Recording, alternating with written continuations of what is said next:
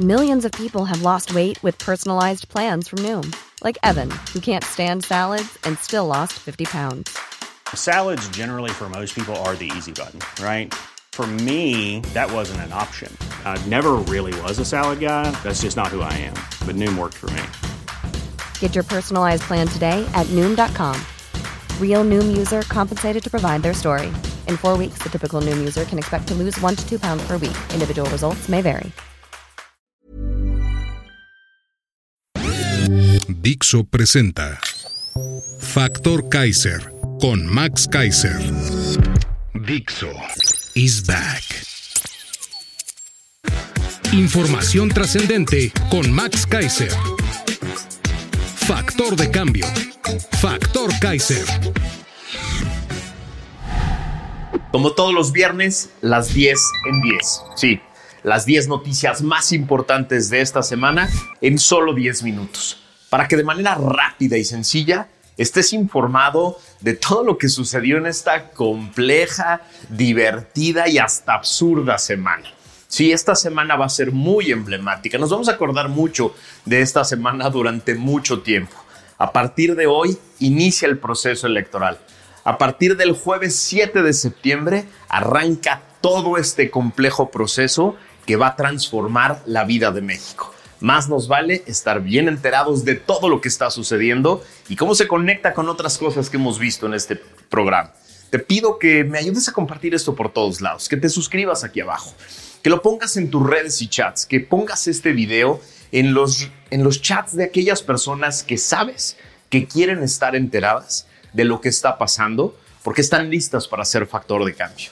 Acompáñame a ver las 10 en 10. La 1. La banda de los López ataca de nuevo. Nuevos escándalos de Andy y José Ramón López.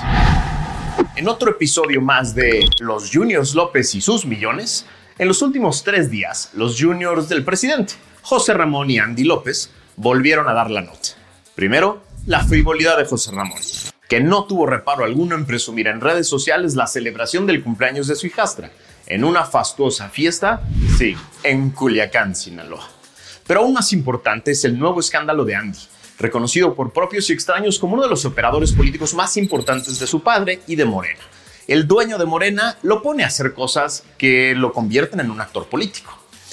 Este señor, según una investigación de Mexicanos contra la Corrupción y la Impunidad, organización que se convirtió en una pesadilla para la banda de los López, hizo algo que debe ruborizar a su padre. Nos centramos de que en la contratación de seis obras, que representaron una inversión de mil millones de pesos, la SEDATU puso como requisito a los contratistas la colocación de juegos y bancas de una marca propiedad de un exfuncionario implicado en la red de corrupción de Segalmex y que pertenece al círculo más cercano de amigos de Andy, el hijo del presidente López. Mexicanos contra la Corrupción y la Impunidad revisó los expedientes de más de 100 proyectos de Mi México Late, uno de los programas emblema del gobierno federal, y así identificó que la SEDATU incluyó en las licitaciones y contrataciones de seis obras catálogos con productos de la marca Grava y Arena que tenían que ser instalados por los contratistas ganadores. Sí, la empresa del amigo de Andy. Un descaro que quedará impune, pero solo por ahora. La 2. Es un orgullo, aunque sea un despilfarro, confiesa López sobre su tren militar. En un raro desplante de honestidad, López confesó sobre su trenecito militar que el objetivo principal no era generar ganancias, sino restaurar el sentido de orgullo en las comunidades del sureste. Sí, no es una obra que tenga como propósito la utilidad, la ganancia y mucho menos el lucro. Es una obra pública en beneficio de nuestro pueblo y de su orgullo, afirmó el mandatario durante un discurso en Chichen Itza. ¿Cuánto nos cuesta el orgullo del presidente y el supuesto orgullo del sureste a todos los mexicanos? De acuerdo con el IMCO, en un informe de mayo de este año, el presupuesto del tren Maya ya se había elevado por lo menos 2.4 veces a la estimación inicial y apenas se registraba el 58% de avance. Sí, en el quinto año, el presupuesto había pasado de 150 mil millones iniciales a 400 mil millones y lo que falta. Es decir, el orgullo del sureste ya nos cuesta a todos los mexicanos más de 200 mil millones de pesos extras y aún no se termina. Pero eso no es lo peor. Según los expertos y según confesó el propio López, no será negocio nunca. ¿Qué quiere decir eso?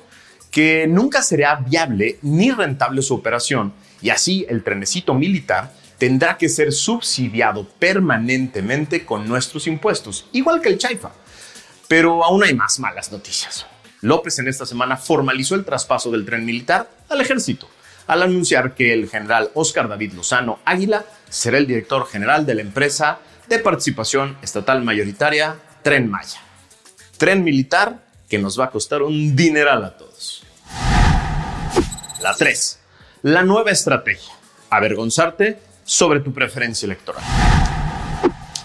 Es patético y muy tramposo que quienes militan, apoyan y reciben recursos de Morena o de sus gobiernos ahora te quieran hacer sentir avergonzado por respaldar electoralmente a una coalición de partidos y ciudadanos.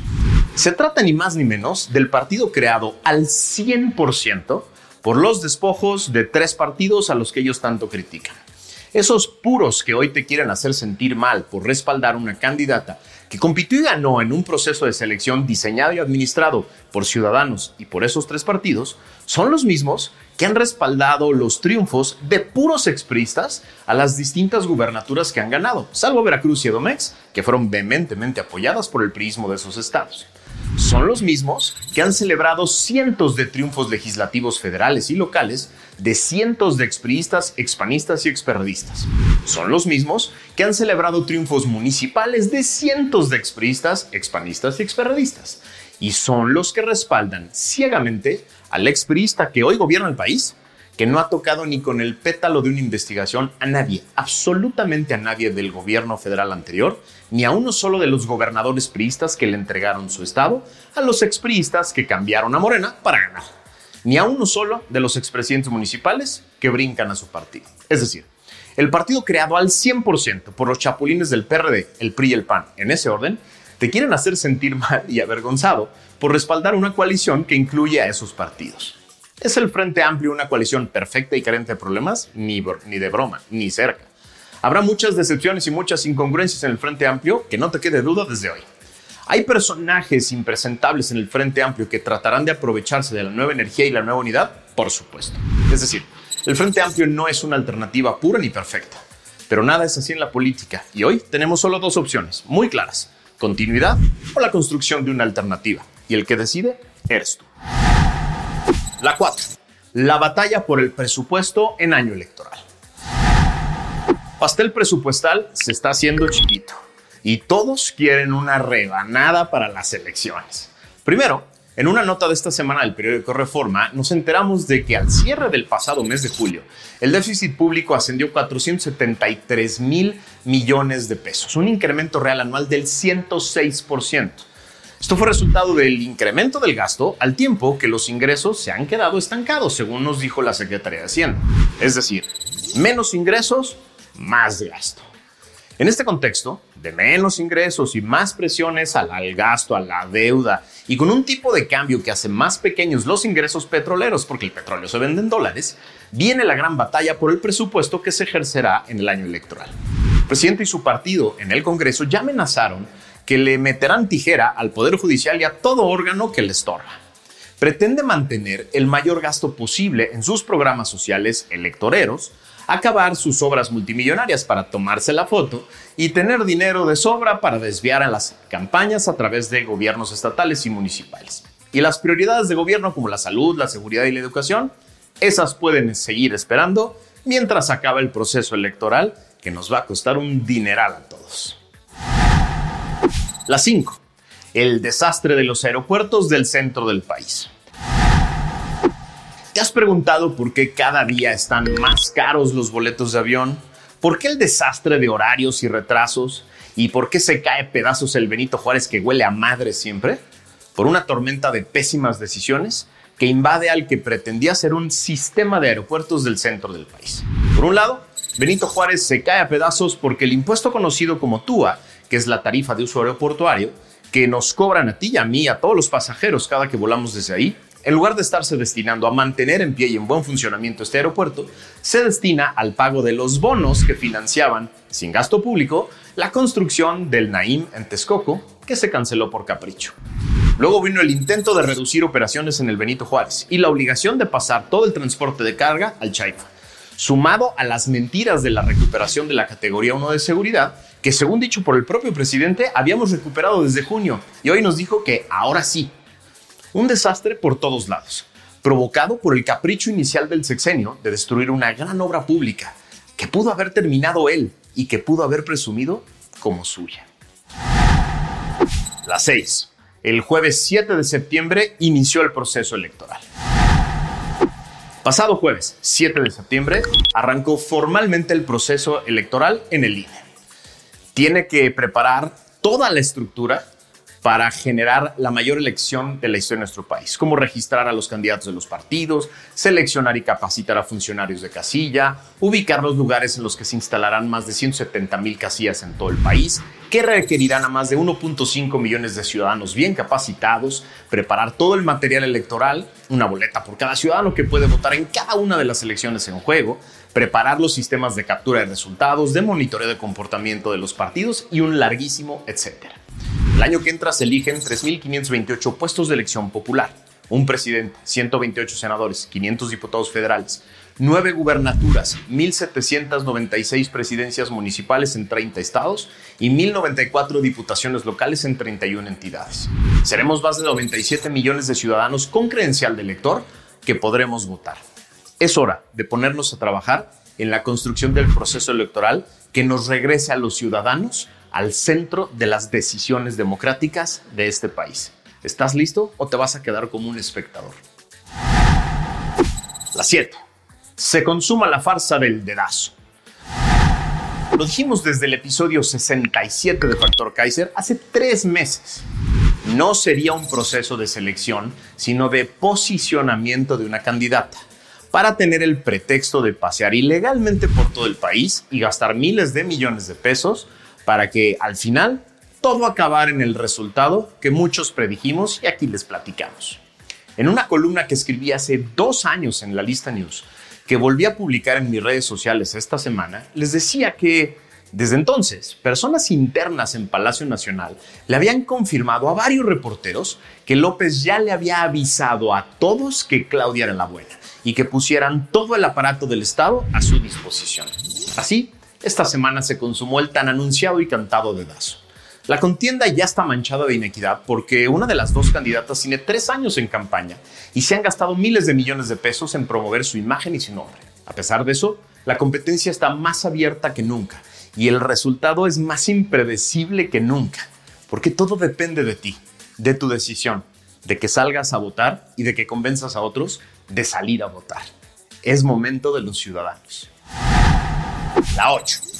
Una muleta con un perico sella la renuncia de López a la presidencia. En uno de esos cursis y ridículos eventos que les encantan a los populistas de este continente, López le pasó a Claudia una especie de muleta con un perico arriba y unas cintas de colores, en un abierto y burdo delito electoral en el que se hace evidente, claro e innegable el uso de recursos públicos y de la figura del presidente para promover a la candidata de un partido, del suyo. Todo aquello de lo que se quejaron por años, pero en cursi y en ridículo. Con esto además queda claro que López ya no será presidente de todos los mexicanos, sino coordinador único y jefe de la campaña de Claudia y de todo Moreno.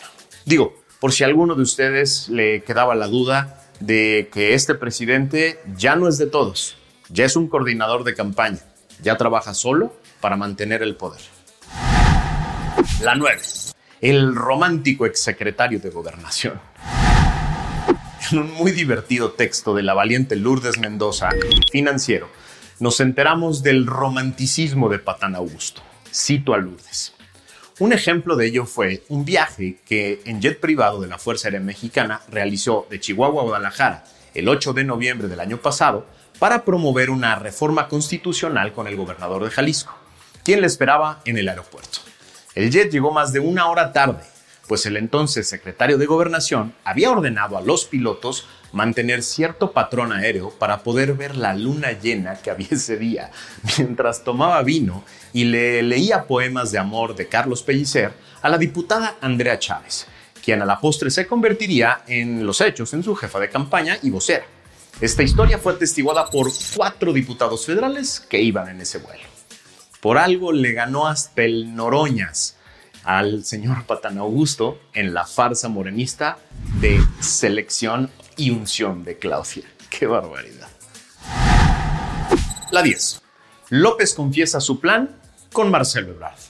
Irse a quitar votos a la clase media. En su mañanera de ayer, López dijo con una enorme sonrisa, cuando le preguntaron sobre la posible salida de Ebrard, cito, ¿a quién le afectaría? ¿En dónde tiene más jale Marcelo? En la clase media. Cierro la cita. Lo tiene muy claro y no me queda duda de que va a intentar de todas las maneras posibles para que así, sea. Estamos advertidos. Luego no se vayan a tragar la farsa de la reverdía del Gold y empiecenle a cantar na na movimiento naranja. Vamos a ver. Es una hipótesis, nada más. Estas son las 10 noticias de esta semana tan compleja, tan divertida, tan grotesca, tan burda, tan llena de mentiras, tan llena de cosas que ya sabíamos. Es increíble la cara dura que tienen en ese partido para decir que este fue un proceso democrático. Tenemos años de saber quién iba a ser la candidata. Lo que sí es que ya está planteado el tiro. Dos candidatas, dos mujeres, dos personas con dos trayectorias completamente diferentes, con dos grupos de respaldo completamente diferentes, con dos proyectos de país completamente diferentes. Lo que pase en las siguientes semanas y meses va a definir cómo se va a conformar tanto el grupo como la propuesta de cada una de esas dos candidatas. Nos perfilamos por primera vez en la historia de este país a una elección de dos polos, de dos frentes, de dos grupos. Los que queden en medio van a quedar relegados. Cualquiera que se quiera poner en medio va a quedar relegado. Al final tú decides. Tú eres el que vas a definir cuál de estos dos grupos te convence, cuál de estas dos alternativas de país te convence. ¿Te convence la continuidad, seguir exactamente por donde vamos?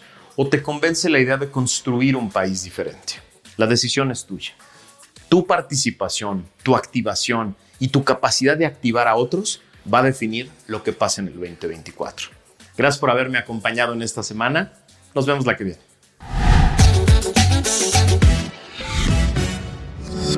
Dixo is back. En Sherwin Williams somos tu compa, tu pana, tu socio, pero sobre todo somos tu aliado, con más de 6.000 representantes para atenderte en tu idioma y beneficios para contratistas que encontrarás en aliadopro.com. En Sherwin Williams somos el aliado del PRO.